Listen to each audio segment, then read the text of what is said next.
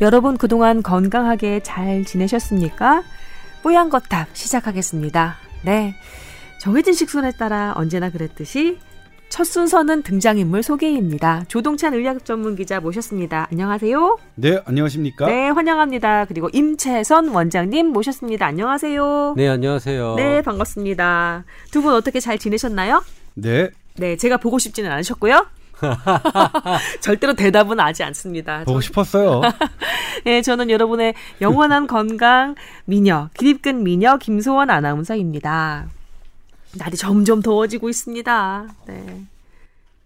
휴가 때가 또 다가오네요. 네. 네. 휴, 휴가, 벌써 휴가 얘기를 하는구나. 그럼 뭐 상상이나 해보죠. 뭐, 언제쯤 가실 생각이세요? 저는 직원들이, 음. 그러니까 뭐, 여러, 그러니까 뭐, 저희 있는 직원들이 이제 휴가 얘기를 물어보는 거죠. 음. 그러면 제가 정해야 돼요.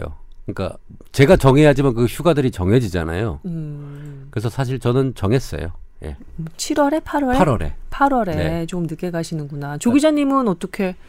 아직 못 잡았습니다. 음... 조만간 잡을 겁니다. 근데 참 부럽지 않아요? 임 원장님이 본인이 수장이니까 내가 기준을 딱 잡으면 그걸 피해서 다른 밑에 직원들, 부하 직원들이 이제 딱 이제 휴가 스케줄을 잡고 음. 우리는 또 그게 아니잖아요. 아, 저는 근데 최말단이라서 SBS 보도국 최말단의 위치에서 어이, 휴가는 아니면서. 휴가 아니 저 지금 가장 말단이에요. 위치 직위상으로는. 어. 왜요? 그러니까 의료팀에 말 저 혼연자라서 의료팀에 몇 명 데리고 있었잖아요. 한 명 있었는데 네. 이제 아, 네. 제가 강등됐습니다. 남, 남 기자, 네, 네 그렇군요. 강등돼서 네. 이제 혼자라서 이제 그 전에는 그 이진과 어 휴가를 겹치면 안 되니까 음. 저기 했었는데 지금 전혀 이제 제 마음대로 잡아도 되는 그런 점에서는 좀 회피하시네요. 네. 네. 아까 임채선 원장님 무슨 말씀하시려고 아, 하는 것 사실 뭐 같았는데. 뭐 제가 제일 상전인 것 같지만 더 상전이 있죠. 저는 누구? 어, 저희 와이프한테 물어봐야 되겠죠. 어떻게 예. 해야 되는지. 그럼요. 가정의 예. 평화 가장 중요하죠. 제가 정할 수 없다라고 네. 하고 지금 제 상전한테 물어봤고 음. 어, 상전이 자기 그때 출산 때니까 거기에 날짜를 맞춰서 네가 시간을 해서 음. 어, 해라. 그래서 음, 출산이면은 산후구안 같이 네, 참여하시는 조리를 제가 해야 되겠죠. 네. 아 그렇군요. 저는 또 모카 우리 남편이 열심히 짜고 있을 겁니다. 아마. 아 그래요? 예, 네, 저는 뭐 열심히 같이 가주면 되는 너무 좋아요. 아주 행복합니다. 네. 휴가 생각하면서 다들 즐겁게 예, 방송 들으십시오. 아무리 날씨가 더워져도 휴가를 생각하면서 음. 네. 자 오늘 도 뽀얀거다 건강하게 활기차게 시작해 보겠습니다. 아, 음, 첫, 저, 뭐 오랜만에 들으시는 분들이 혹시 계실지 모르니까 저희 뽀얀 거탑 1부, 2부로 나뉘어서 진행된다는 거 아마 소개 말씀을 좀 해드려야 될 것 같아요. 1부는 건강 상담으로 진행되고 있습니다. tower at sbs.co.kr 뽀얀 거 탑이니까 타워 쓰고요. 골뱅이 sbs.co.kr 이렇게 메일 계정 열어두고 여러분의 편지 기다리고 있습니다. 많이들 보내주시고 계신데 항상 보면 그 좀 많이 좀 보내주십사라고 얘기를 하면 그 다음에 좀 많이 오고요. 또 한참 또 뜸했다가 다시 또 오고 이게 약간 흐름이 있는 것 같더라고요. 많이 보내주시기 바랍니다. 또 골룸에서 몇 개 안 남았잖아요. 아이템이 뽀얀거탑 선전해야 되거든요. 여러분의 성원 기다리고 있겠습니다. 자, 어, 이분은요, 음, 아, 매주 뽀얀 거탑을 기다리는 애청자입니다. 이렇게 매일 시작을 해주신 분입니다. 예, 편지 시작을 해주신 분인데, 골룸에서 뽀얀 거탑이랑 이건 머니를 잘 들었었는데, 이건 머니는 돌아오지 않았는데, 뽀얀기탑이라도 돌아와 주셔서 감사합니다. 이렇게 적어주셨고요. 제 아이디어인데, 음. 우리 제목을 뽀얀 거탑 이건 머니 이런 걸로 합치면 좀 안 돼요.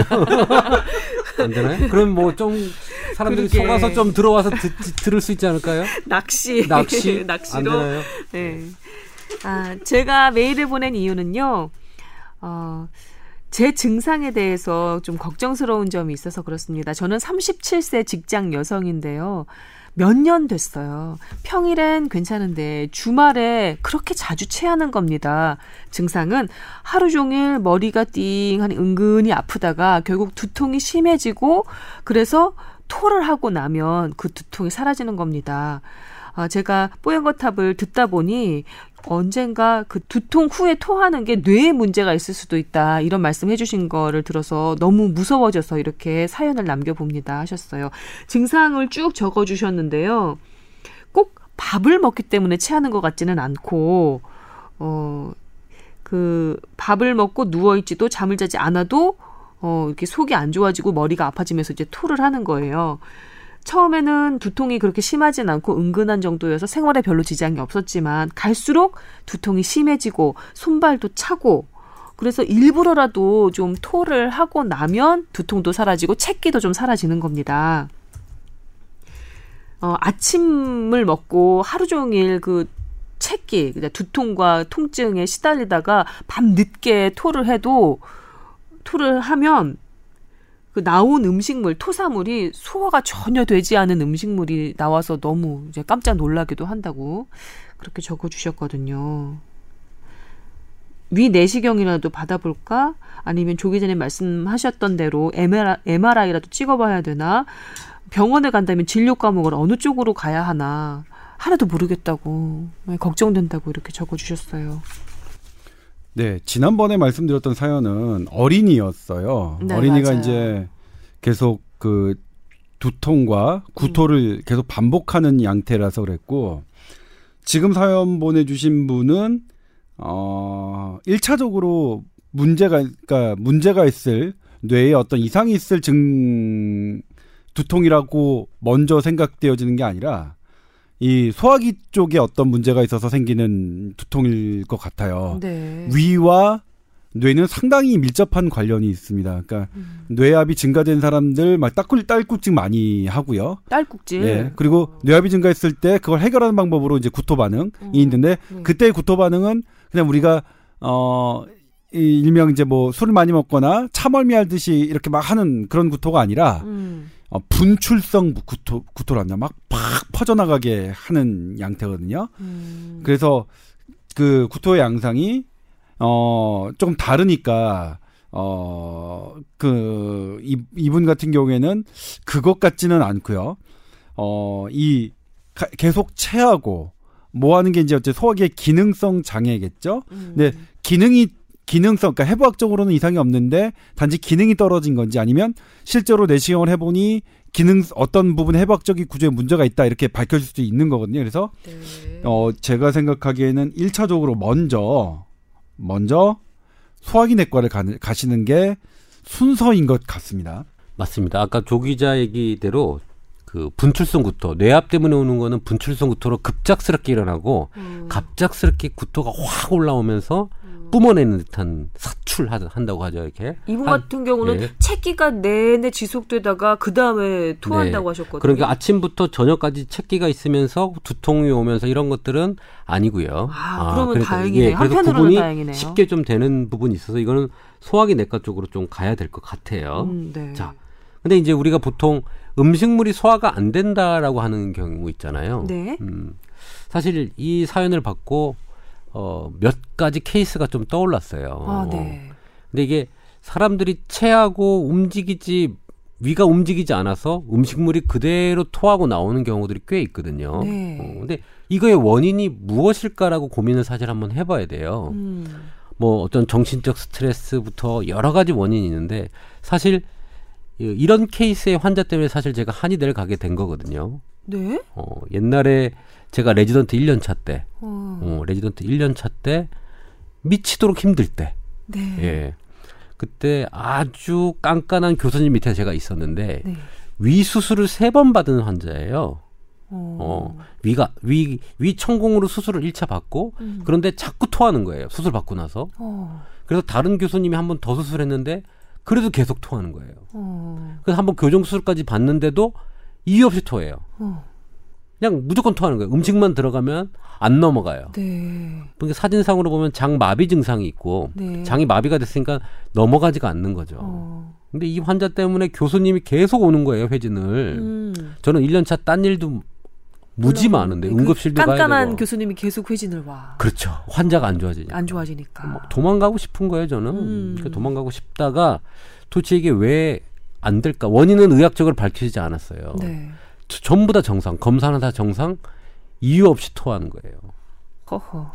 그래서 이거를 제가 해결할 수가 없어서 저희 저희 부친한테 부탁을 네. 했죠. 예, 아버님 역시 한의사시고. 네. 밤에 몰래 와서 한번 봐달라. 음. 그래서 딱 보더니 원인이 혈액이 부족하니까 얘네가 혈액을 공급해줘라. 어허? 이거 말도 안 되는 얘기죠? 소화기가 나쁜 사람인데 혈액이 갑자기 부족하다고 그걸 어, 이게 또 무슨 연결이 그러니까 되는 겁니까? 그래서 장마비 증상이 있는 환자였는데 네. 원인은 없고 피검사상에서는 다 적혈구, 백혈구 혈액 수치는 정상이었어요. 그러니까 네. low 어, low margin에 걸려 있어요. 그러니까 뭐 좀만 내려가면 모자라는 거였지만 네. 정상 범위에 있는 상황이었기 때문에 음. 뭐 수혈도 안 되고 아무것도 안 되는 거죠. 근데 그 환자한테 혈액을 증가시키는 치료 약물을 몰래 넣었어요. 교수님이 이게 넣으면 안 되잖아요. 의학적으로 어떤 뭐 병변이 있는 예, 것도 아닌데. rationale가 없는 상황인데 제가 어. 어떻게든 내가 살고 싶어서 도망 안 가려고. 그래서 혈액을 네. 공급하는 약물을 주사하고 나서 일주일 만에 퇴원해 버렸어요. 4개월 동안 퇴원을 못 하던 사람이. 어머나.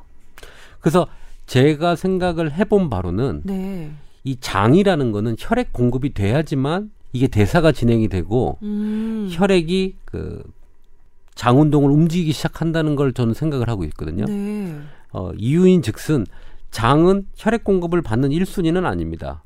아까 얘기했잖아요. 네. 뇌부터 먼저 받고 순차적으로 받기 때문에 음. 장에 혈액이 모자란 사람 같은 경우는 장 공급을 안 하는 거죠. 그럼 장이 멈춰 있었던 건데 그 혈액 공급을 충분히 하고 나니까 네. 하고 나니까 장이 움직이기 시작했고 바로 가스 나오고 설사하고 어, 이렇게 된 거죠. 그래서 장이 움직이는 원인에 대해서 지금 이분은 장이 안 움직이잖아요. 음. 여러 가지 원인이 있는데 이분이 어 좀 마른 체형이라든지 어 이게 혈액이 좀 부족한 사람이 혈액 공급하는 것도 한 가지 원인이고요. 네. 지금 주말에도 공부를 하는 분이잖아요, 지금. 네, 제가 읽어 드릴게요. 네. 평일에는 회사 퇴근 이후 그리고 주말에는 자격증 공부를 합니다. 아, 주말 이틀 내내 보통 아홉 아침 10시쯤부터 밤 11시까지 꼼짝 안 하고 공부를 합니다. 그렇다고 해서 공부로 스트레스를 받는다고 생각하지는 않습니다. 이렇게 적어주셨어요. 근데 이렇게 조금 뇌를 많이 쓰는 사람들은 머리로 혈액이 더 간다고 보면 돼요. 어허. 예, 그래서 좀 쉬고 차라리 한 30분 정도 런닝 같은 걸 한번 하고 계속 좀 습관을 그렇게 해보는 게 어떨까 싶고요.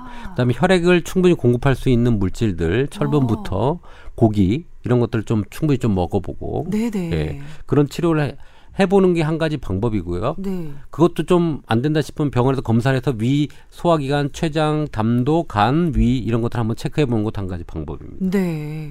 그러면 아 체기가 있다라고 느껴지는 경우 어 혈액을 좀 장으로 공급하기 위해서 할 수 있는 방법은 아까 말씀하셨던 대로 좀 뛰는 거? 네. 그러니까 아. 사실 제가 산책이라도 나가는 게 좀 나을 수도 있겠네요. 사실 조 기자랑 음. 이 얘기를 하는 것 중에 가장 지금 화두는 AI예요. AI 인공지능? 네, 음. 그 조류 독감 말고 예, AI 인공지능에 대한 건데 조류 독감 말 네. 재밌었다. 네네네. 그 어, 그 조류 독감은 우리 이낙연 총리가 좀 잘 잡았죠. 2주 만에 아주 그냥. 네. 그 인공지능에 관련돼서 의학이 어느 수준까지 따라올 거고 어떤 음. 의사들이 살아남을 거며 어떤 의료 직종이 남을 거냐에 대한 고민이 사실 너무 많아요. 네. 근데 이런 과학이라고 만들어지고 있는 모든 일련의 논문들과 과학 의료는 네. 이 그렇게 정립돼서 나오는 것들은 에이- 아이들이 충분히 따라잡을 거라고 생각이 들거든요. 음. 저희보다 더 많은 공부를 할 수 있거든요. 완전 빅데이터지. 그렇죠. 네. 거기서 답변이 딱 돌출이 되면 음. 거기에 정답에 아주 근접하게 되는 거거든요. 그렇겠죠. 그럼 의사들은 어떻게 나가야 될 것이냐? 저는 제 개인적인 생각은 아까 얘기했던 이런 경험들 음. 데이터에 없지만 음. 이렇게 해서 치료했던 경험, 수술할 때 했던 경험 이런 것들을 가진 의사들만 살아남지 않을까라는 생각을 사실 해요. 만약 한 양방 협진의 이런 임상 케이스까지 빅데이터에 올라 있다면 없죠. 왜냐하면 없어야 돼요. 한방이라든지 이런 것들에 대한 데이터는 아직 빅데이터에 못 들어가고 있거든요. 음. 그러니까 의학이라고 하는 데이터가 있는 것들이 이렇게 모아질 때는 의사의 영역을 거의 따라올 거라고 보거든요. 네. 어, 어떤 진단 부분하고 이런 음, 것들은. 음. 근데 경험 부분에 대해서는 아직 따라오려면 좀 더 필요하지 않겠나라는 생각이 네. 좀 들긴 해요. 그래서 이런 케이스들을 가지고 좀 더 많이 경험해 본 사람들이 조금 더 AI의 공격에 조금 방어가 되지 않을까라는 생각은 저는 개인적으로 합니다. 그래요. AI 그좀 멀리 내다보면 뭐 그런 생각까지 할 수 있을 것 같은데 사실 이번 그 어, 책기 때문에 구토하는 문제를 적어주신 이분의 사연 덕에 아, 이런 문제로 고통받는 분들이 뭔가 좀 그 팁이라고 해야 할까요? 예, 그걸 얻으셨을 수 있을 것 같아요. 저희 제가 딸만 내신 형제 그 자매 제가 장녀거든요. 근데 여성들이 예민합니다. 스트레스 많이 받고 그러면 체하는 거는 뭐 너무 다반사예요. 그래서 동생 이게 저희 단톡방에 보면 오늘도 체했다, 뭐 어제도 체해서 밤에 뭐 했다, 그게 계속 올라오거든요. 예, 그렇군요. 일단 걸어보라. 음. 음, 좀 그다음에 제가 할만하면 좀 뛰어보라. 장까지 좀 피 혈액에 갈수 있도록 좀 몸을 좀 움직여 보라는 거죠. 네. 개인적인 조언을 드리자면 네. 마시는 물과 음료와 음식을 전부 다 따뜻하게 해서 드셔보시는 걸 한번 좀 어. 시도해봤으면 좋겠어요. 기본적으로 배가 안 좋을 땐 따뜻하게 먹어야 되는 거죠. 네, 음. 그렇죠. 그, 왜냐면 이제 찬 음식이 들어가면 거기에 그 혈류량이 가뜩이나 예. 안 가고 있는 혈류량이 예, 혈관이 수축되니까. 네. 그래서 저는 확실히 나이가 들고 나서는 찬 음식보다는 따뜻한 음식이 더 좋아요. 근데 물론 유일하게 냉면은 음. 냉면은 이제 따뜻하게 먹긴 좀 그래서. 아유, 뭐 근데 폭탄주도 시원하게 해서 말아 드신다는 얘기를 제가. 아, 그렇진 않습니다. 그래요? 그렇지 않습니다. 미지근하게 해서 드시나요? 아니, 잘, 잘 못 마십니다. 잘 못 마십니다. 네. 그 예전 얘기죠. 지금 뭐. 예전 뭐, 얘기는 뭐 1년 아주, 전만 해도 뭐 아주 예전 얘기입니다. 네. 근데 온, 요즘처럼 더울 때는 시원하게 맥주 땡기잖아요. 예전 맥... 얘기입니다. 근데 그렇게 차갑게 맥주, 차갑게 청량음료 마시고도 갑자기 사르르해지거나 아니면 체기가 확 막힌 것처럼 들거나 그런 분들이 틀림없이 계실 거란 말이에요. 그리고 인터넷에 차, 찾아보면 침자리 중에 사관혈이라고 있어요. 사관혈. 네. 네. 네 개의 관문인데 네. 뭐 관문이라고 얘기도 하고 그다음 체한 것들 그 통하는 것이 막혔을 때 놓는 혈자리예요. 음. 그러니까 사관혈 그런 데를 좀 지압을 해 주시면 돼요. 딱 보면 우리 사관혈이 이런데 여기.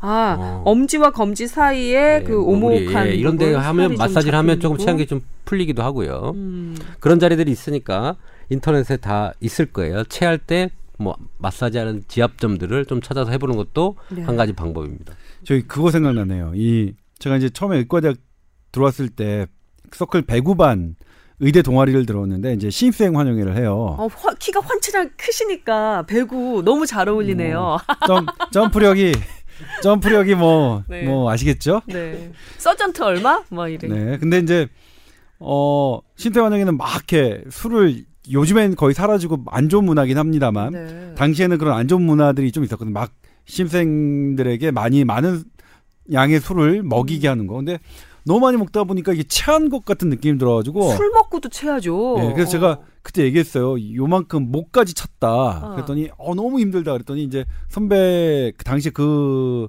선배님은 본과 3학년이었는데 네. 지금 방금 임원장이 했던 이 이름이 뭐라고요? 사관혈. 사관혈을 열심히 주물러 주시, 는 거예요. 그리고 제가 어. 어 선배님 이거 조금 개운하게 나, 좀 내려가는 것 같습니다. 아, 그렇지. 그럼 한 잔 더 마셔.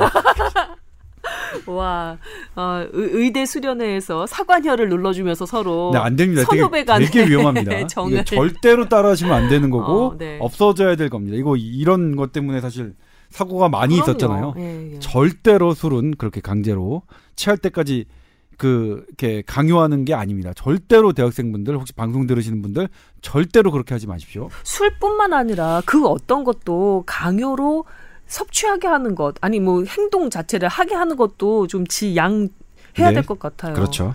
예. 시대가 새 시대인데. 그렇죠. 그리고 실제로 그런 것들 때문에 많이 피해가 발생해 왔잖아요. 네. 그 가장 나쁜 건요. 네. 그렇게 당했던 기억이 있는 사람들이 기준점이 상당히 낮아지는 거예요. 네. 인권에 대한 기준점이. 그래서 이후에 그러니까 내가 그렇게 당해도 별 문제를 못 느끼고 내 후임으로 들어오는 사람한테도 곧장 그대로 네. 예, 행하는 경우가 있어서 그게 더 나쁜 것 같아요. 네. 악순환에 예, 한 고리를 본인이 나서서 끊어야 됩니다. 알겠습니다. 예, 그리고 항상 우리 체하면 머리 아픈 거는요 따, 따라다닙니다. 희한하게 음. 체한 거랑 머리 아픈 거랑 같이 되, 있기 때문에 네. 이게 어 머리가 안 좋아도 체할 수도 있고요. 체도 머리가 아플 수도 있으니까 음. 그건 한 세트로 좀 보시고 치료하면 같이 좋아질 것 같아요. 하나만 더 추가해도 될까요? 네. 눈에 별이 보이는 것 같은 경우가 있잖아요. 체했을 네. 때 네. 속이 안 좋을 때 음. 그것도 예전에 한번 조 기자님이 설명해 주시긴 했는데 배가 너무 아프고 체한 것 같고 이렇게 손 발도 차가울 때 눈에 이렇게 뜨고 감고 상관없이 별들이 이렇게 막 보이는 거예요.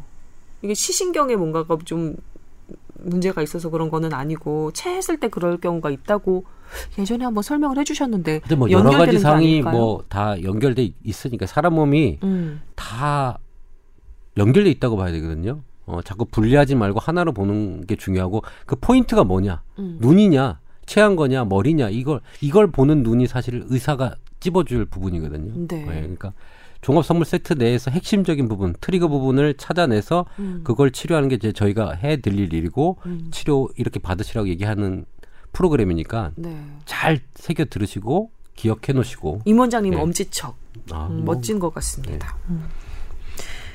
네. 세상 체할 일 없이 속편하게 살 수만 있다면 얼마나 좋겠어요. 그러나 공부도 해야 하고 스트레스 주는 세상이 있고 그러니 예, 저희 뽀얀 거 다 잘 챙겨 들어주시기 바랍니다. 예, 결론은 이렇게 나네요. 자 다음 사연으로 넘어가겠습니다. 이분은 예, 제가 읽어드릴게요. 아, 세 분의 케미가 아, 나날이 잘 어울리는 것 같아서 항상 즐겁게 방송 듣고 있습니다. 이렇게 시작하신 분인데요. 아, 중간에 이렇게도 적어주셨습니다. 조동찬 기자님, 어, 예전에 그 뻔뻔하고 자신감 넘치시는 모습으로 돌아와 주십시오. 음. 우리가 힘든 거는 모르고 그렇게 얘기를 하시면 안 되는데요. 네, 그, 네. 예, 방송을 다 들었는데도 도대체 무슨 일인지는 모르겠지만 여튼 예전에 그 뻔뻔한 모습으로 다시 예, 좀 돌아와 달라고 이렇게 주문을 해주셨습니다. 네. 자, 그래 주실 수 있죠? 네. 네. 자, 저는 30대 초반 미혼 여성입니다. 한 달 전, 아, 잠을 잘 수 없을 정도로 생리통이 너무 심해서 동네 산부인과에 갔다가 거대 자궁 근종이 있는 것 같다는 진단을 받았습니다. 초음파를 봤는데 지름이 20cm 정도 되는 것 하나랑 방광 옆에 또 하나 작은 거. 그래서 총 두 개 자궁 근종이 있다고 하더라고요. 의사 선생님이 근종이 워낙 커서 아 이렇게 배 겉에서 만져도 만져질 정도인데 본인은 모르셨느냐. 그래 그러길래 저는 전 그냥 똥배인 줄 알았어요 라고 울었다고 이렇게 적어주셨는데 웃으면 안 되는데 이게 참 심각한 사연인데. 뭐 그럴 수 있죠. 예, 예. 그럴 수 있죠. 예 약간 귀여우신 분인 것 같습니다. 그러면서 가로쳐 놓고 어 혹시 갑자기 똥배가 생겼거나 아랫배에 딱딱한 게 만져주시는 분들은 꼭 산부인과에 가보세요. 이렇게 좀 전해달라고 또 하셨습니다. 여튼 근종이 너무 커서 바로 수술 날짜를 어, 잡으셨다고 하셨습니다. 복강경으로는 불가능하다 불가능하다고 하셨고요. 너무 크기가 커서 예. 그리고 6월 8일에 수술을 하셨네요. 네네. 지금은 아마 회복 중이실 것 같습니다. 음, 아, 그리고 자궁 안에 고름이랑 분비물 같은 것도 아주 많아서 다 긁어내는 수, 술도 받으셨다고 음. 합니다. 크니까요. 크면 그렇게 네. 될수 있습니다. 그렇군요. 아, 이제 이제 궁금한 것들입니다. 의사 선생님들이 근종이 워낙 커서 떼어내고 난 다음에 자궁 안에 유착이 될 가능성이 있으니까 운동을 좀 많이 해라, 많이 걸어라 이렇게 주문을 하셨는데요. 어, 수술한 후 어, 시간이 좀 지났는데 한 일주일, 이주일 정도 지났는데 이제 운동할 필요가 없지 않을까요? 라고 적어주셨고 그러면 일은 언제부터 다시 시작해도 되는 걸까요? 제가 오래 앉아서 작업해야 하는 직업이라 업무 복귀를 빨리 해야 할 것 같은데 좀 궁금하다고 하셨습니다. 그리고 자궁 군종 시술 후 퇴원할 때 의사 선생님이 아, 너무 쪼그려 앉지 말라 이렇게 또 음. 지적을 하셨대요.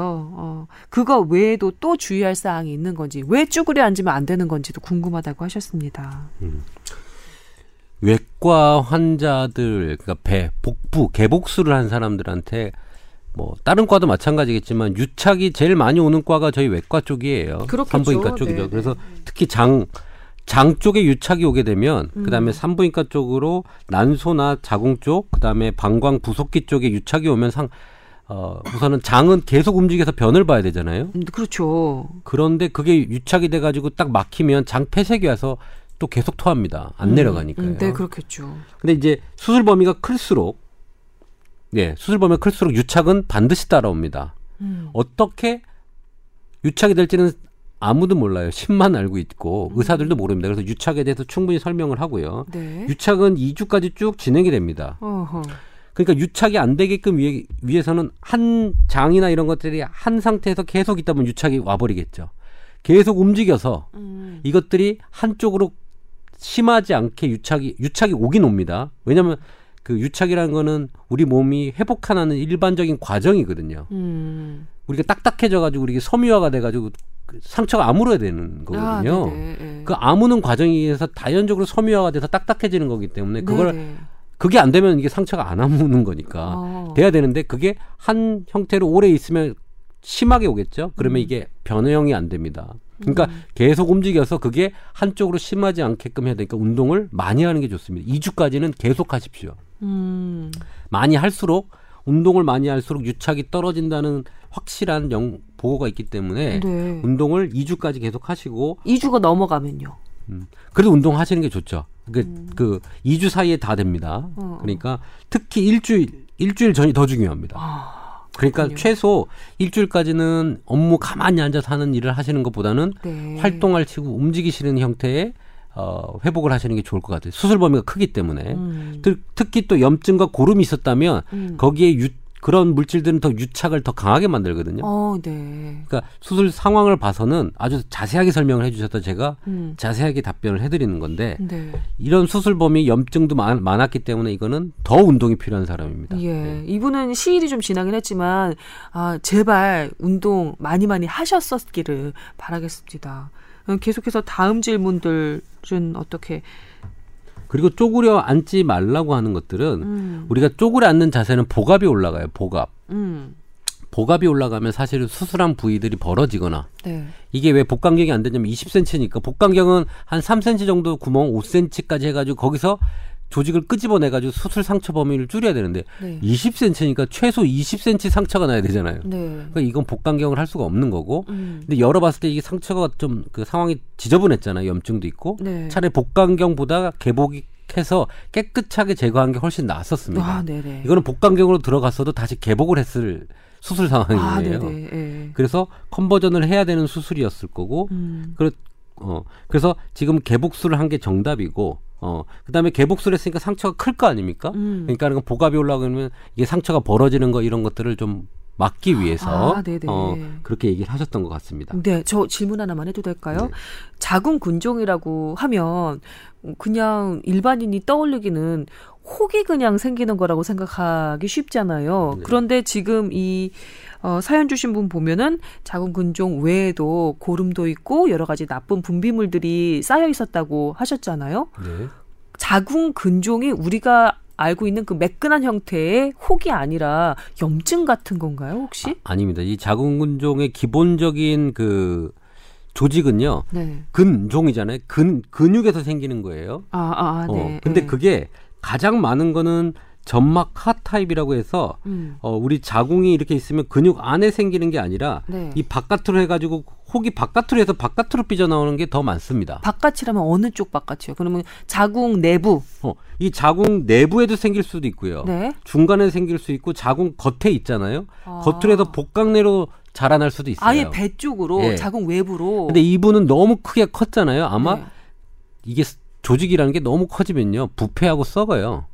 SBS 내에서도 뭐, 뭐 이렇게. 아, 인간 조직뿐만 아니라, 아니라 장기 조직도. 장기 조직도 암도 너무 확 자라다 아, 보면. 통찰을 주는 그런 발언인데요. 네. 어, 암도 너무 갑작스레 막 자라다 보면 지가 썩어요. 음. 못 자라요. 오, 그러니까 네. 아마 이 조직도 20cm가 되는 과정에서 일부가 썩으면서 괴사가 되면서 거기 분비물들이 빠져나와서 염증을 일으킨 걸 거예요. 아, 네, 네. 그래서 우리 점막 하 타입, 뭐 근육 내 타입 뭐 여러 가지가 있는데 그렇군요. 이거는 점막 하로 바깥으로 나온 거라고 보입니다. 음, 네. 그렇군요. 자궁 근종도 여러 가지 타입이 있고 그리고 그 자궁 근종이 발생하는 그 부위도 어, 예, 자궁 뭐 내쪽 그 근육 안 그리고 네. 그 외부까지 아주 다양하군요. 네. 그리고 크기가 커지면 괴사나 이렇게 여러 가지 좀 다른 문제가 또 생길 수도 있군요. 그래서 자궁 근종의 타입에 따라서 때문에 만약에 임신을 준비하는 사람인데 아까 자궁 막 근처로 그러니까 자궁 안쪽에 생기는 근종 같은 경우에는 네. 임신에 방해가 되겠죠. 음, 이분은 그게 아니었으면 아니니까? 좋겠다. 왜냐하면 미혼이시거든요, 예. 지금. 이분은 바깥이니까 사실은 그 임신 쪽하고는 상관이 없지만 메스가 크기가 크니까 네. 복 강내 이런 문제를 또 유발하는 거죠. 그렇군요. 네. 이분 어쩌면 아 복강경내 수술로 하면 좋았을 텐데 상처도 적고 흉터도 적게 남고 그렇게 생각하셨을 수도 있는데 예, 건강이 최고입니다. 예. 배에 조금 흉터 남는 것 때문에 너무 많이 신경 쓰지는 않으셨으면 좋겠네요. 네. 요즘에 또 흉터도 이렇게 흐리게 하는 그런 약도 있고 치료도 있다고 하니까 30대 초반 미혼 여성이면 걱정할 법한 그런 흉터 걱정은 조금은 뒤로 밀어두셔도 될 것 같습니다. 걱정 이해는 가지만. 그조 기자님, 뭐 사실 우리 외과 쪽 수술할 때는 유착 방지제라는 걸 뿌리거든요. 음, 기름인가요? 뭔가요? 아니요. 그 뭐, 그 유착이 너무 심하지 않게 그 네. 섬유화되는 걸 좀 억제하는 물질인데. 네. 뇌수술할 때도 그런 게 있나요? 유착 방지제? 있죠. 우리 유착 방지제 넣는 거 있죠. 어. 우리 때는 다 비급여로 했는데 허리 수술하거나 네. 그러니까 머리 수술할 때 특히 허리 수술은 재발이 있으니까 음. 재발할 때 유착이 돼 있으면 되게 어렵거든요. 네. 그래서 혹시나 해서 유착 방지를 하긴 하는데 성분은 뭐예요? 유착 방지제 성분은? 성분? 아, 그렇게 전문적으로 물어보면 저희는 그냥 그 우리 섬유화 우리 콜라겐을 생성을 너무 과도하지 않게끔 억제하는 거거든요. 네. 아, 아, 그래도 뭔지 모르겠네요. 네. 네. 뭐 제가 찾아보면 되는 건데. 네. 근데 이제 주의해야 될게 네. 이분이 미혼이시기 때문에 자궁 그 적출술을 한 게 아니라 근종 적출술을 받으셨겠죠. 근종만 자궁을 살리고 네. 어 근종만 이렇게 한 건데 이제 주의하실 건 뭐냐면 1등석을 타시면 안 됩니다. 네? economy class를 타시면 됩니다. 아, 그 무슨 말씀이세요? 제가 이제 제 어, 아는 분이 어, 이 자궁 근종 때문에 어, 저한테 이제 의사를 조금 소개시켜 달라고 해서 제가 제 후배, 1년 후배인 어, 의사한테 소개시켜 줬어요. 그래서 이제 수술 받고 잘 마무리되고 있는데 그분이 이제 해외 출장 갈 일이 생기 생기셨나 봐요. 그래갖고 어 제가 해외 출장 가도 되느냐 그 의사한테 물어봤더니 그 의사가 first class면 안 됩니다. 그랬대요. 왜요? 그랬더니 샘이 나니까요. 근데 아무튼 좀 뭔가요? 뭐예요? 이건 어. 아재 개그도 아니고 뭐예요? 아니 뭐 그분이 한 말이라서 그게 생각 나가지고 근데 예. 어 일반적으로는 이제 뭐 다 잘 별 문제가 없게 그 될 텐데 하나가 이제 근종만 저출했을 경우에는 음. 어 이게 재발하는지 안 하는지를 조금 보긴 해야 돼요. 아, 음. 그러니까 그 선생님 수술했던 선생님들이 그 스케줄은 잡을 겁니다. 그래서 음, 음. 그것 열심히 하시고 그다음에 그냥 몸을 건강하게 하는 것 음식 잘 드시고 뭐 그렇게 하시면 어 특별히 내가 어떤 이미 이제 자궁 근종은 암이 아니라 양성이죠, 양성. 네.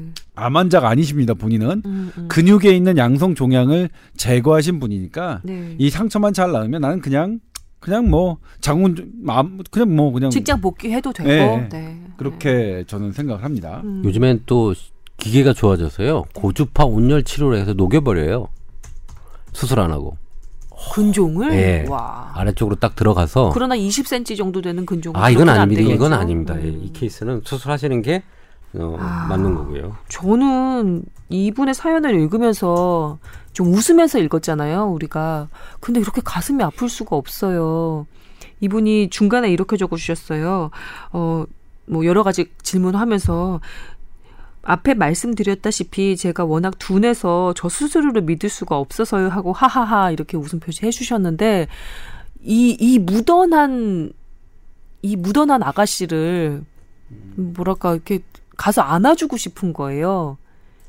그런 사람들 있잖아요. 네. 예, 내가 아픈 건데 별일 아니겠지 하고 그냥 넘어가 버리고 일 열심히 하면서 이게 마, 많이 오래 장시간 앉아서 일해야 된다고 이렇게 하셨거든요. 음.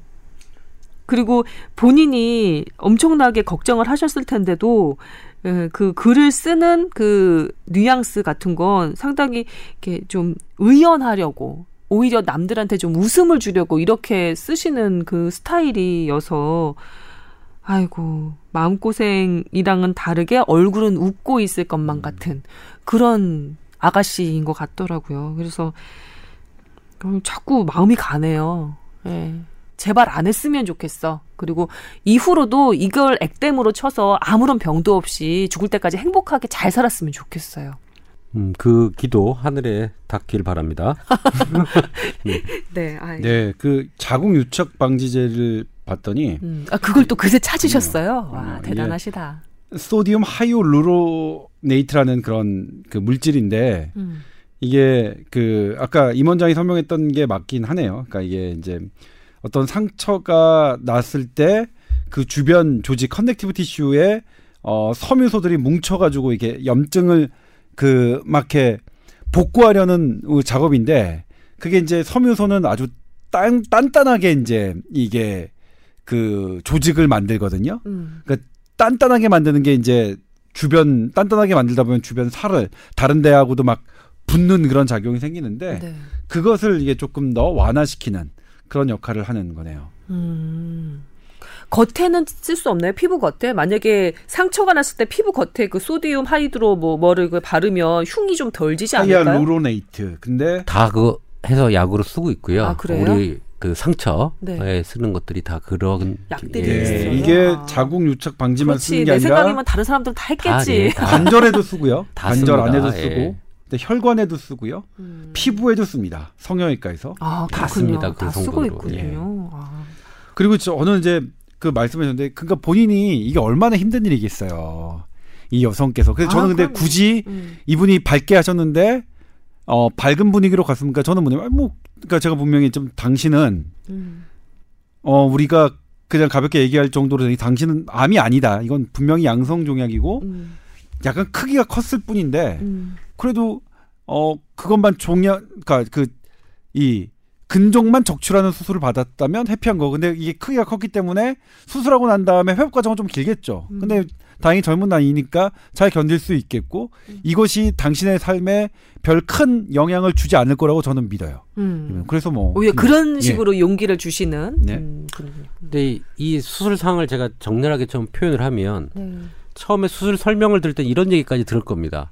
이게 조직이 커, 크니 조직을 떼서 조직 검사를 해보고 이렇게 음. 크게 큰 경우에는 암일 수도 있고 다른 질병일 수도 있고 어. 이런 설명을 다 들었을 거예요. 사실은 덜컥 내려 네, 덜컥 내려앉았을 음. 거예요. 음. 그런데 단순히 그냥 염증 괴사 근종이었다라는 답변을 얻으, 얻으셨다면 음. 이제 좀 웃으셔도 돼요. 아. 어. 그 전에 더 심적으로 심쿵하셨을 거예요. 그쵸. 아, 심쿵이란 거는 설레이는 건가요? 어, 그렇죠. 심장이 그냥 어. 심광?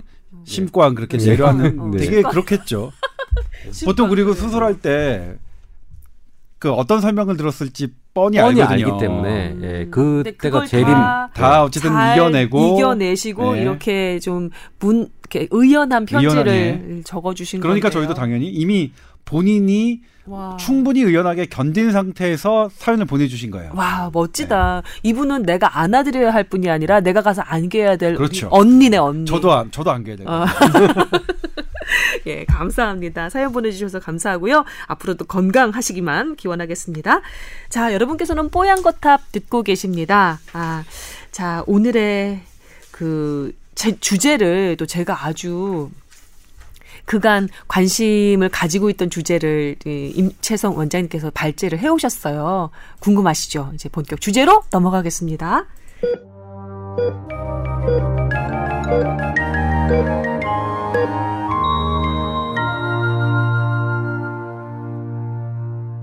오늘의 주제는 뭐라고 말씀드려야 되나요? 한 단어로 하면 치아? 아니면 치아 교정과 건강? 치아 교정과 건강? 건강 관련성이겠죠. 네. 네. 그 발제해 오신 기사를 보면요.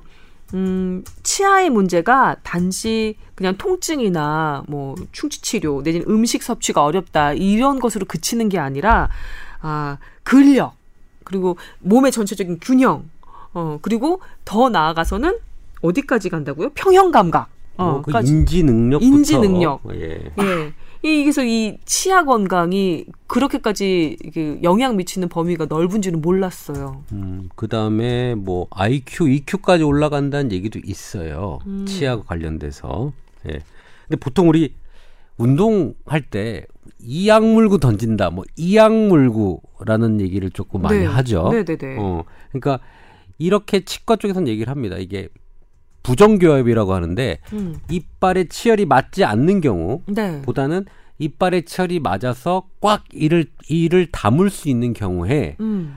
팔, 다리, 허리 뭐 이런 근력들의 더 파워가 올라간다라는 얘기를 첫 번째 하고 있고요. 네. 두 번째 이 치아가 부정교합인 경우에는 균형을 잡는데 훨씬 어렵다라고 얘기를 합니다. 와. 근데 보면 제가 왜 이걸 발제를 사실 하게 됐냐면 우리 김연아 선수가 사실 치아 교정을 했죠. 네. 근데 교정하기 전보다 교정하고 나서 성적이 확 올라갔죠. 맞아요. 맞아요. 네, 그래요. 맞아요.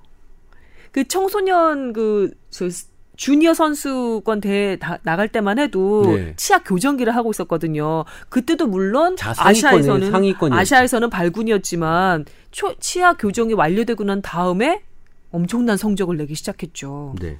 그래서 사실 어 운동 선수 투수가 공을 던질 때 어 한 80kg의 가중치를 받고 던지게 되는데 음. 이때 어 교합의 정도에 따라 그러니까 그 우리 치아의 교합의 정도에 따라서 네. 불균형을 했을 때보다 무릎은 57%, 발목은 뭐 42%, 엉덩이는 30%, 허리는 20%, 어깨는 17%에 더 강한 힘을 냈다고 얘기하거든요. 음, 음. 교합이 정상일 때. 정상일 때. 네. 그래서 아, 여기 적혀 있네요.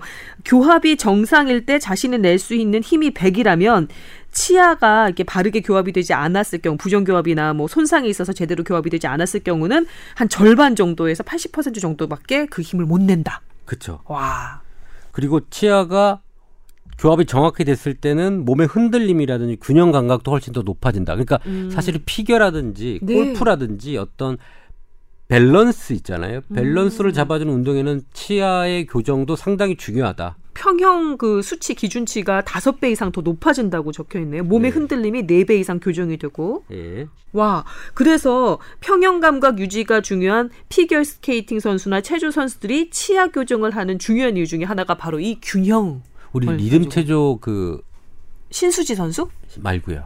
손연재 선수. 손연재 선수도 교정을 했나요? 아, 그걸 제가 모르겠네요. 어. 예. 제 사랑은 일단 김연아 선수까지기 때문에 네. 죄송합니다. 손연재 선수 팬들한테는. 근데 그 교정 부분이 상당히 중요한 이유 제가 이걸 발제하게 된 이유가 뭐냐면 네네. 이게 어떻게 보면 몸의 전체적인 균형은 사실 이빨만 있는 건 아니거든요. 음. 그런데 우리가 골반이 틀어져 있는 사람, 어, 나 예. 예, 예. 다리 길이가 틀린 사람, 그럼 골반이 삐뚤어져 있게 되면 음. 우리가 골반이 삐뚤어 있으면 허리가 한쪽으로 휘잖아요. 이렇게. 그렇겠죠? 음. 그러면 그거를 보상하기 위해서 척추는 이렇게 반대로 휘어요. 음흠. 그럼 어깨가 한쪽이 내려가면 고개가 이렇게 돌아가니까 고개를 돌리려고 이렇게 해서 균형을 맞추기 사람 몸이 균형을 맞추거든요. 네. 어. 그래서 사람 몸은 뭐가 틀어지면 균형을 맞추려고 돌아오는데 음. 마지막에 우리가 이렇게 교정을 싹 다 하고 나는데 턱이 안 고쳐지는 사람들이 있어요. 음. 근데 그 사람은 꼭 고개가 이렇게 돌아갑니다. 어. 그래서 이거는 이, 이 교정까지 해줘야 이런 것들이 다 완벽한 균형을 머리부터 발끝까지 교정이 되는 거거든요. 네. 근데 이 상태에서 사실 운동을 해야지만 우리 운동 능력의 최대치를 좀 쓸 수 있다고 좀 보여져요. 네. 그래서 어, 척추만 치료하는 병원에서는 척추만 보거든요, 사실은. 음. 척추의 상태, 뭐, 균형 상태 이런 것들을 뭐, 일자 목이니 뭐, 어쩌부터, 네. 뭐, 골반이 어떻게 뭐, 그 다음에 뭐, 우리 스콜리오시스라고 우리 척추 측만증 그런 거 교정하는데 이빨까지 한계가, 없네요. 예. 꼭 이빨까지 같이 봐줘야 된다, 의사들이. 아, 그렇군요. 그건 문제점인데 사실 또 다른 문제점도 있어요. 뭐냐면, 네. 한의사들 중에 이빨을 교정을 해서 몸의 통증과 교정을 하는 사람들도 있어요.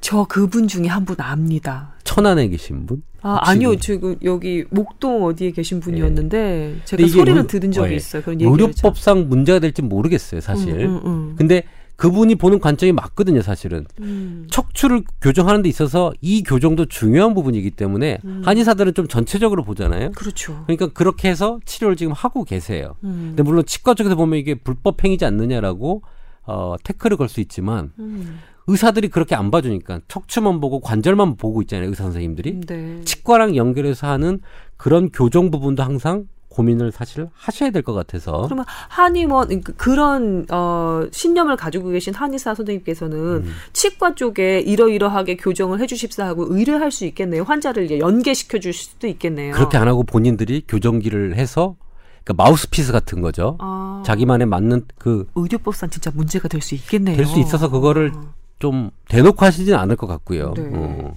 그런 부분들은 조금 어, 행정적인 부분이니까. 음, 네. 신체의 균형, 신체의 근력 이런 부분도 역시 교합, 치아의 건강 문제가 좀 연관이 되어 있는데 뒷부분에 보면 정신 능력, 예를 들면 집중력, 뭐 뇌파, 뭐 이런 곳에도 그 치아 교합 정도가 영향을 준다는 게 적혀 있네요. 인지 능력도 여기 뭐 치매까지 이제 뭐 더 연결이 되겠지만요. 우리 문 정부 들어서 치매 사업을 하겠다고 발표하셨잖아요. 네. 치매 사업을 할 때 이런 치아 부분도 같이 봐야 되는 게 어, 우리 노인 중에 자연치가 남아 있는 노인들의 음. 경우에 인지 능력이 10%가량 높았대요. 음. 이빨이 없는 사람들이 인지 능력이 더 떨어진다는 거죠. 노, 어. 인분들 중에 틀니를 하거나 저 임플란트를 해도 그럴까요? 물론 그거는 대체한 거니까 상관없지만 빠진 상태에서 음. 저작 활동이 적을수록 인지 능력이 떨어지는 거죠. 음. 해마 그러니까 우리가 이 저작 활동을 많이 하면 똑똑해진다는 얘기 많이 하잖아요. 네네. 뭐 껌 씹어라 뭐 이렇게 그, 얘기도 많이 그렇죠. 하죠. 그렇죠. 그런 저작 활동이 뇌 쪽으로 혈류를 많이 올려준대요. 음. 그래서 뇌 세포 수의 감소를 억제한다라는 어, 지금 근거들이 많이 튀어나오고 있긴 합니다. 네. 제가 이제 이 기사들 중에서 저는 이제 생각을 같이 하는 것도 있고 생각을 달리하는 것도 있는데 있겠죠. 야 궁금합니다. 일단 치아와 인지 능력에 관련 거는 제가 보도를 해본 적이 있습니다. 그러니까 깊숙이 공부를 했어요. 음. 우리나라 연구도 있고 일본 연 특히 이제 일본 연구가 많이 나와 있는데 네. 일단 치매에 걸린 사람들 중에는 치아 개수가 부족한 사람이 많습니다. 음. 그 이걸 이제 상관관계라고 하는데 상관관계는 분석되는데 이게 이제 아직 인과관계는 되진 않았어요. 음. 그러니까 치매가 먼저 와서 뭐 이를 잘 못못 닦다 보니 치아가, 치아가 빠진 것인지 음. 치아가 먼저 빠져서 잘 못 먹어서 치매가 된 건지 이 부분은 예 지금 어느 연구에서도 밝혀지진 않았습니다. 하지만 상관관계는 밝혀졌다. 음. 근데 단, 단일 상관관계는 우연일 가능성이 되게 많거든요. 지금은 뭐냐면 단일 변수의 상관관계는 주요 논문에 나올 수가 없습니다. 음. 그러니까 지금 이런 식의 하는 거하고 지금 경희대 이 치대의 이 기사에 나오는 이 논문도 제가 국제 논문으로 검색했는데 검색이 안 돼요. 음. 그러면 이제 국내 논문, 그러니까 구글 스칼라나 펌메드로 검색할 수 없는 논문에 나온 게 이제 그 주요 논문이에요. 그러니까 지금 제가 그때 얘기했듯이 단일 지금 어떻게 보냐면 단일 변수의 상관관계 분석은 우연일 가능성을 더 높다고 봅니다. 그리고 그게 통계적으로 입증되어 가고 있습니다. 그러니까 음. 단일 변수의 상관관계를 가지고 저도 예전에 기사를 많이 썼습니다만 음. 지금은 그렇게 쓰지는 않고 있습니다. 네. 이미 그게 학문적으로 통계학적으로 단일 변수의 상관관계는 우연일 가능성, 그러니까 그게 복합 변수를 여러의 개설, 그러니까 세 개 정도만 그 복합적으로 생각을 하더라도 그게 맞느냐 안 맞느냐의 차이가 10만 배 차이가 납니다. 그러니까 이거는 지금의 우리가 인정하는 연구 방법으로 하면 그 정확성으로 따지보면 이 연구의 정확성은 10만 분의 1이라는 것을 우리가 지금은 알고 있기 때문에 음. 그런 부분에서 그런데 이제 다만 이제 보면 여기 보면 모수의 집단이 3천 명이 넘어가면 이렇게 좀 N수가 많은 경우에는 아까 그걸 좀 커버하진 않을까요? 아니죠. 상관관계 수는 뭐 몇만 명이 되더라도 단일 변수의 상관관계 수는 우리가 이제 통계적으로 우연으로 보는 것이 지금은 이제 적입니다. 그래서 근데 그러면 그러니까 제가 예를 들었던 게 뭐냐면 검지 손가락이 긴 사람이 정력이 높 높다라는 연구 결과 나와요. 단일 상관관계 분석에서는 그런 아. 그런 게 되게 나와요. 근데 그거는 원인을 도저히 찾을 수가 없어요. 예? 검지 손가락이 긴 사람이 정력이 센 게. 그리고 뭐 새끼 손가락이 긴 사람이 뭐 어떻다는 게 그다음에 대표적인 거죠. 발가락의 모양이 모양에 따라서 무언가가 달라진다는 그런 연구들이 단일 사 그러니까 원인과 결과론적인 메커니즘적인 그 분인 게 아니라 현상학적으로 상관관계만 분석하고 나머지 그것과 관련된 거는 추정하는 추정하는 그런 저기를 하는 거라서 그런데 그러니까 근데 다만 그래도 그 치아 능력과 그러니까 이 이 씹는 능력과 특히 여기에 있는 근육이 이 그 임원장이 방금 얘기했듯이 이 씹는 근육은 대단히 많은 그 근육들이 작용을 합니다. 음. 그 저작 활동이라고 하는데 네. 저작 활동은 인, 그러니까 인지 기능을 향상시키는 뇌를 계속 자극한다는 것은 이미 많은 연구에서 기전이 확립이 된 겁니다. 음, 그러니까 음. 근육을 많이 움직이면 그 근육을 관장하는 뇌 부위가 활성화되기 때문에 뭐 이거는 그래서 충분히 그렇고 그다음에 많이 씹으면 씹는 이거 자체가 이 우리 이 침샘과 소화샘을 자극해서 뇌에 이 올라가서 바로 여러 가지 뇌 신경 전달 물질을 하는 것도 이것도 기, 그러니까 이게 단일 상관관계 분석이 아니라 기전 분석에서 나왔던 부분이라서 이것도 충분히 인정할 수 있는 건데 네. 다만 이게 모르겠어요. 이게 뭐냐면 제가 지금 계속 찾아봤는 건데 어제서부터 야구를 할 때 투수가 공을 던질 때 과연 2에 80kg이 체중이 들어가나? 이거는 제가 지금 못 찾겠어요. 이 부분에 대한 reference를 그러니까 그러니까 지금 100kg의 무게가 투수 공을 던질 때 약 80kg 무게가 치아에 실린다는 말 자체를 저는 지금 기전을 찾을 수가 없습니다. 이 부분에 대해서. 그 다음에 또 하나 이제 얘기 들었던 게 김연아 선수가 그렇다면 치아를 교정해서 성적이 우수해졌다. 아이, 그거는 아니, 그냥 열심히 연습을 했겠죠. 그렇겠죠. 예. 근데 이제 이렇게 하면 뭐냐면 이게 이제 그래서 상관관계로만 분석을 한다면 어떠한 결론도 다 만들어낼 수 있다는 걸 우리는 확인하고 있습니다. 현대 지금 과학은. 음. 그래서 제가 얘기했듯이 지금 저도 뭐 아이템을 하는 논문을 볼 때 근데 어쩔 수 없이 이제 쪼이면 어쩔 수 없이 해요. 그리고 상관관계 분석을 하는 게 새끈한 그리고 어 좀 더 이 클릭수를 올릴 만한 제목이 많기 때문에 그렇지만 사실 우리가 어 지향해야 될 만한 그런 건 전 개인적으로는 좀 아니라고 생각해서 근데 이건 아무튼 저희가 어, 어 이게 우리 임 원장이 어 그 한 이걸 제기한 이거를 그러니까 저희한테 어, 화두를 던진 이후로 좀 찾아봐서 재밌게 찾아봤어요. 근데 음. 아무튼 인정할 수 있는 부분도 있었고 지금 제가 말씀드리는 부분에 대해서는 제가 찾지 못했던 부분도 있었다 이 근거를 음. 뭐 그런 부분을 말씀드리고 싶네요. 조금 더 찾아봤으면 좋겠고 저도 음. 저도 이 균형에 대해서 생각을 해보면 치아까지 꼭 필요하다는 생각은 들거든요. 이게 네, 네. 치아가 틀어져 있으면 목이 비틀어져요. 목이 비틀어지면 당연히 어깨도 비틀어지고 이게 내려오거든요. 음. 저는 그런 환자를 계속 보다 보니까 어 이것도 꼭 이빨에 대한 교정 부분도 저는 꼭 봐야 되겠다. 음. 어 단순히 척추만 보면 되지 않고 연계해서 봐야 될 것 같고 음. 이게 균형 감각과 여러 가지 자세에 많은 영향을 미치고 있겠다라는 판단은 좀 들거든요. 네. 이 연구가 조금 더 진행이 되면 아니면 훌륭한 스케이트 선수의 어떤 성적 지표, 그러니까 음. 피겨 선수권에 나가는 사람 중에 그 물론 운동의 그 연습량도 있겠지만 교정 전후에 어떤 점프라든지 음. 뭐 트리플 살코가 된다든지 오, 어, 전문 용어가 나옵니다. 네. 네. 그런 것들이 되는 여부라는 것도 한번 좀 통계학적으로 스포츠학 하시는 분들이 네. 해주셨으면 좋겠어요. 저는 가 충분히 답이 나올 것 같다는 생각도 좀 들거든요. 음, 네, 이거는 뭐 케이스를 좀 더 늘려서 연구를 좀 해볼 만할 것 같아요. 그 타자가 스윙을 할 때 혹은 투수가 공을 던질 때 이를 다물지 않고 하는 선수가 있을까요?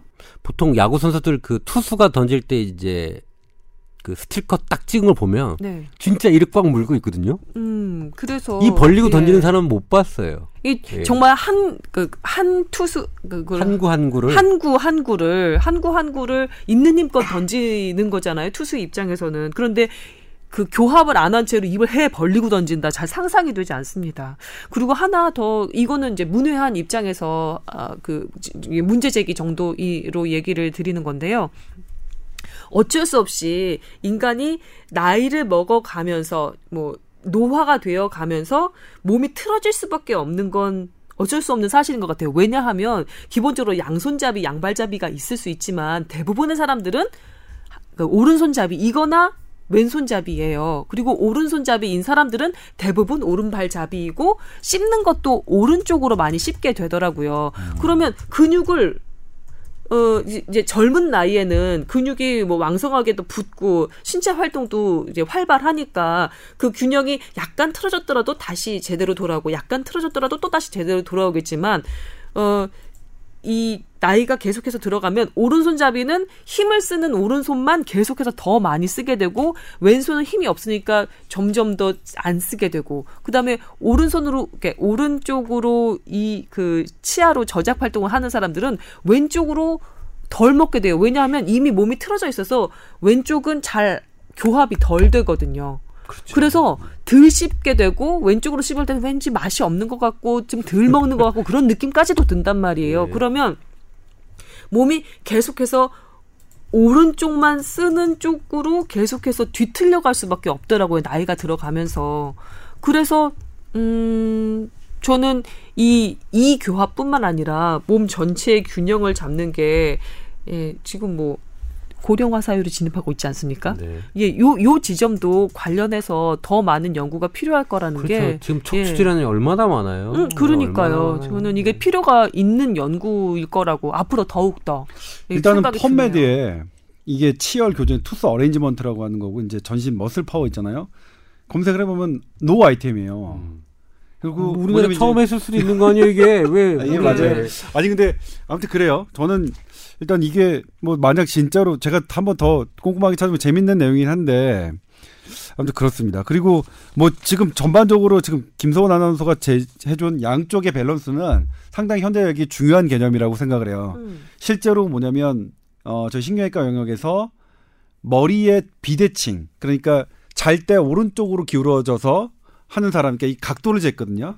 자는 어. 자세요? 예, 그러니까 어. 두개골의 모양을 해서 각도를 딱 재면 그러니까 우리 모양 머리 모양이 완전 똑바로지 않으니까 자기 말잘때 이런 오른쪽으로 기울거나 왼쪽으로 기우는 머리 형태가 있는데 왼쪽으로 기울어진 머리 형태는 만성 경막하 출혈이 왼쪽으로 훨씬 많이 생기고요. 음. 오른쪽으로 기울어진 사람들은 오른쪽으로 만성 경막하 출혈이 훨씬 많이 생긴다. 음. 그러니까 이런 우리의 신체의 비대칭이 뇌출혈의 방향성과도 관련이 돼 있다는 것들은 잘 나와 있어요. 그래서 음. 양쪽을 균일하게 사용하는 것 그리고 지금은 양쪽을 균일하게 생, 사용하는 것이 양쪽 뇌에 이 그 전반적으로 뇌를 사용하는 기능까지도 하고 있기 때문에 음. 제가 여러 번 말씀드렸지만 한쪽만의 운동, 그러니까 엘리트 체육, 뭐 테니스, 뭐뭐 뭐 하는 것들을 한쪽만 열심 뭐 너무 많이 하는 것보다 양쪽을 균형 있게 사용하는 운동을 우리가 더 권장하는 것도 그런 쪽에 있는 거라서 충분히 네. 동의하는데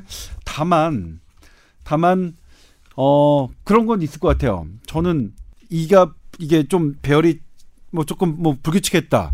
그럼 저 사람의 근육을 키워주기 위해서 이부터 교정해라는 거는 아직 아직까지는 제가 지금 공부한 바로는 아직까지는 그렇게 말씀드릴 만한 과학적인 근거는 없다. 근데 임채선 원장님이 하시고 싶은 말씀이 이부터 교정하라는 게 아니라 이 교정을 아예 생각조차 않는 사람들이 많으니까 이곳에도 관심을 가질 필요가 있다는 거잖아요. 허리만 교정하는데 이를 교정하지 않으면 다시 틀어지고 뭐 효과가 좀 덜 날 수도 있으니까 이 교정도 좀 지켜보라는 얘기 아니셨나요? 그러니까, 근데 그렇게 말하기엔 과학적 근거가 너무 너무 부족하다는 거죠. 만들어 갔으면 좋겠어요. 만들어 갔으면 네. 좋겠어요. 저기서 저렇게 자르면 안 되고 어, 좀 만들어 갔으면 좋겠고. 조 기자가 여기서 좀 배워야 될 거는 네. 이 기사를 쓴 그 기자의 제목이에요. 아, 이거 딱 보고 제가 이걸 막 찾기 시작했거든요. 음. 윗니 아랫니 딱 맞으면 허리 힘 20% 세진다. 아, 이걸 카피 잘 뽑았네. 예. 물론 싫어하시겠지만. 가, 예, 가장 싫어하는, 그 만약 제가 이런 식으로 한다면 하루에 10개쯤 이런 기사 쓸 수 있습니다. 그리고 관련 논문 다 될 수 있습니다. 음. 누구보다 잘 수 있는, 잘할 수 있는 영역이긴 한데, 네. 이거는 뭐냐면 대한의학회, 제가 속한 대한의학회에서 저는 매번 이제 그런 게 하잖아. 그러니까 가장 쓰지 말라고 교육받는 기사가 이, 런 제목입니다. 음. 제가 지금 공부하는 이유고 제가 계속 활동하는 것들이 이런 겁니다. 그런데 임채선 원장님은 그걸 과감하게 그렇죠. 발제해 오신 그렇죠. 거죠. 뽑아서. 어. 네. 뭐 아. 그런 거죠. 뭐 삶이라는 정말 게. 정말 흥미롭습니다. 딱, 네. 딱 제목을 듣고 참 똑똑하네라는 생각이 아니 아무튼 그래도 들었어요. 저도 봤어요. 그래서 네. 바, 봤는데 지금 말씀 말씀드렸지만 이분이 어느 분이 쓰셨는지 모르겠지만 어 아무튼 뒤에 인정할 수 있는 부분 충분히 저도 했고 많이 이제 많이 공부를 하신 기자분 같아요. 그래서 많이 많은 영역에 그러니까 일단 저, 제 생각에는 이분이 일단 약간 근거가 약간 부족한 거를 이렇게 해서 앞에 도입부로 흥미를 자극한 다음에 음. 뒷부분에 근거가 충분한 웬만한 사람들이 공부 못할 만한 것들을 뒤로 쫙 마무리를 한 것 같아요 이분이. 예. 배치에도 능하신 네, 분이군요. 배치에도 능하신 분 네. 같아요. 아, 그렇군요. 아, 하지만 어 무엇보다 치아 건강이 중요하다는 데는 두 분 모두 동의하시는 거잖아요. 그리고 그럼요. 치아의 치아 그 교합이 건강에 미치는 영향이 지대하다는 것도 두 분 모두 예 동의하시는 그렇죠. 거잖아요. 자 그러면 지금 시간이 많이 흐르고 있는데 그 사실 우리 아나운서 팀에서도 턱 관절 장애나 부종 그 이 턱이 자꾸 빠지고 비대칭이 되는 것 때문에 고생하는 사람들이 아주 많습니다. 특히 방송하는 사람 입장에서는 애초에 뽑을 때부터 아 이런 말씀 드리면 좀 너무 과일반화여서 음. 싫어하실지도 모르겠지만 기본적으로 카메라 테스트에서 어, 아나운서를 뽑을 때 보는 그 인상이 신뢰성, 뭐, 이거 신뢰, 뭐, 이렇게 가치를 둘 수가 없잖아요. 척도를 둘 수가 네. 없잖아요. 그래서 보는 그 기준이 뭐냐면 좌우 대칭이에요. 음. 음. 저 사람이 믿을만하다. 저 사람이 하는 행동이 믿을만하다라고 주, 그 그런 인상을 주는 음, 그 요인 중에 하나가 좌우 대칭성이거든. 어깨도 수평. 좌우가 대칭이 맞고 눈썹, 눈, 코 그리고 입 모양, 턱까지. 음. 그래서 대칭을 봅니다. 솔직히.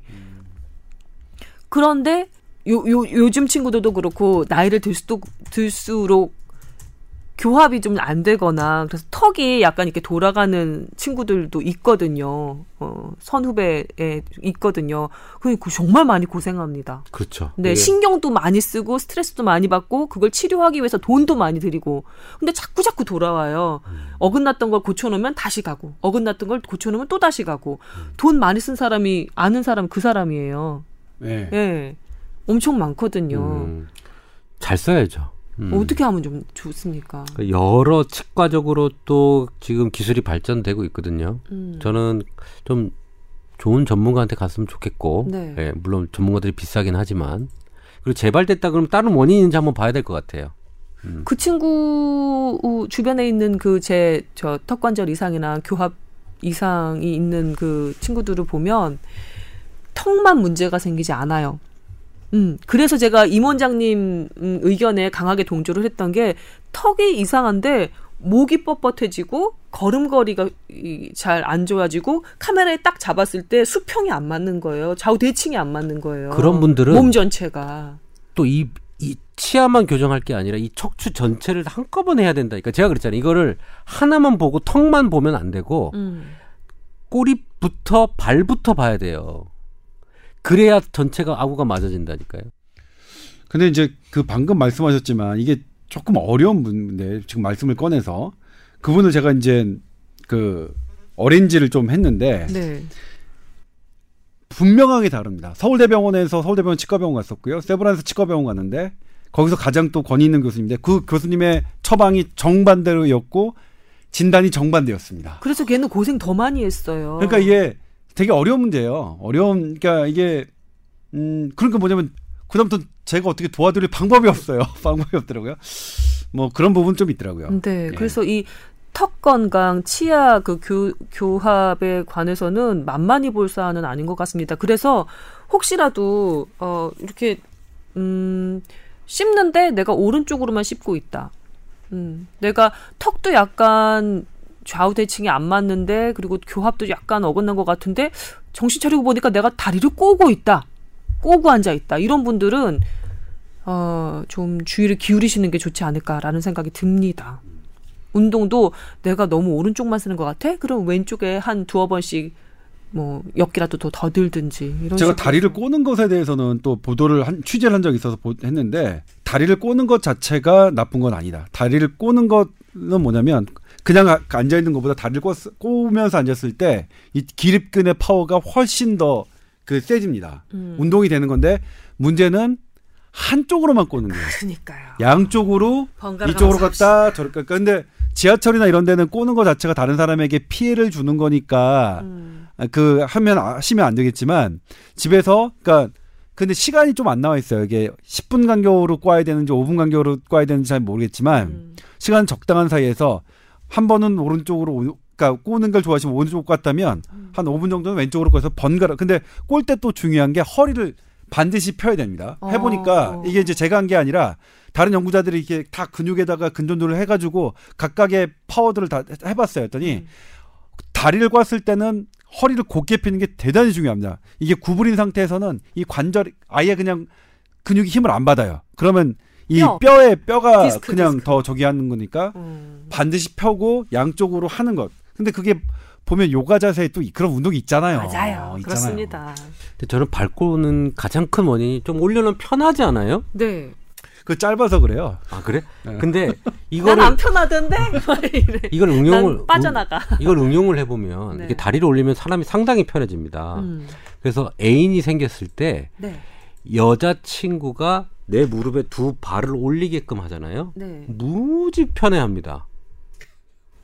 그거는 어떻게 빨리 좀 이렇게 수습을 아, 한번 해보면 알아요. 네, 네. 그래서 오늘 집에 가서 그게 언제 있었던 일이에요, 여자친구가 네. 그 아, 저희 한 10년 전에 10년 전 아, 네, 결혼 네. 전에 그러니까 결혼 그렇게 해서 무릎을 앉혀 놓으면 네. 친밀감도 생기고요. 무지 가깝게 앉잖아요.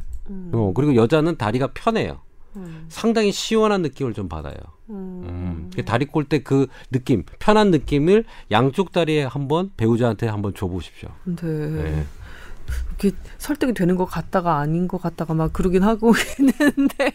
아무튼 뭐 네. 치어를 아, 근데 저는 이제 뭐 치아의 건강이 어쨌든 뭐냐면 이가 어 이가 안 좋으면 그 먹는데 좀 덜 저기 할 거 아니에요. 영양 부족이 될 거 아니에요. 그리고 음.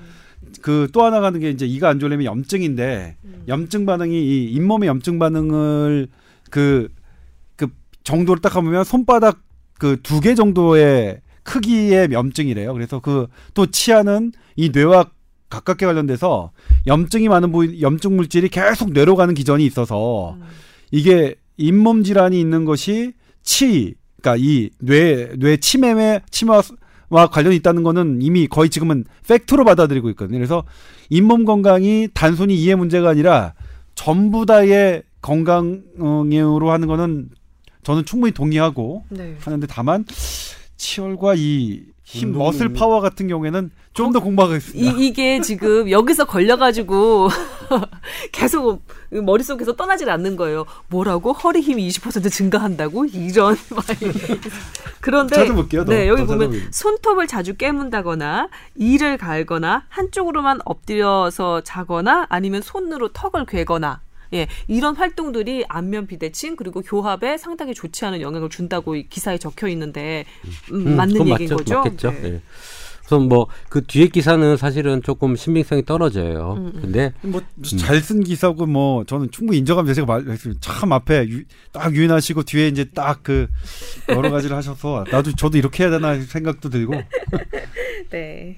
자 그러면 이번 발, 발제자가 이, 이 주제에 마무리를 좀 해주셔야 되는 것 같은데 음. 임채송 원장님 어떻게 이 주제를 마무리해 주실 생각이신지요? 그러니까 저 수구 세력이라고 하죠. 자기가 가지고 있는 지식과 음. 범위 내에서 한정지어서 저렇게 생각하면 안 되고요. 네, 저렇게라는 것은 예, 조기자처럼. 조기자처럼. 네. 아, 새로운 것이 왔을 때 마음을 열어서 조금 포용을 하고 네. 거기에서 우리가 가지고 있는 거 해서 시너지 낼 걸 좀 고민해봐야 되는데 음흠. 충분히 척추의 균형과 치아의 균형은 연관성이 있어서 네. 그에 대해서 항상 조금 더 이걸 듣는 의사분들이나 한의사분들이 있다면 네. 한번 더 생각해 보시고 자 우리 네. 듣는 그 의학을 전공하신 분들 댓글로 응징해 주시기 바랍니다. 야 여기 좀 콜로세움이 열리는구나. 네 알겠습니다. 제가 그래도 이렇게 해야 음. 들으시는 그 의사 선생님들이 조금 그래도 이게 마음이 진정이 되시는 부분이 있을 거예요. 음, 뿐만 아니라 저희 팟캐스트 골룸 이 댓글란에서 이 정말 유의미한 아 저는 뭐냐면 충분히 토론이 이런 부분에 대해서 개방적인 생각을 갖고 있어요. 네, 먼저 잘 알겠지만 이렇게 미처 생각하지 못했던 부분들에 대해서도 해봐야 된다 하는 음. 거 있는데 그래도 이제 방송의 균형을 맞추기 위해서 많은 치과 선생님들도 네. 관련 자료 많이 보내주시고요. 네. 어, 답변해 주시고요. 네, 그럼 네. 저희가 또 한 번 이제 많은 분들의 그런 논문이나 이런 것들이 막 모아지면 또 한 번 주제를 잡는 것도 아, 괜찮을 것 같아요. 그럼요. 콜, 어, 그 댓글란에 토론 언제든지 환영하고요. 그리고 이 문제가 더 뭐 관심이 간다 그러면 얼마든지 후속으로 예뻐요 것탑에서 다룰 수 있다는 것도 말씀을 드립니다.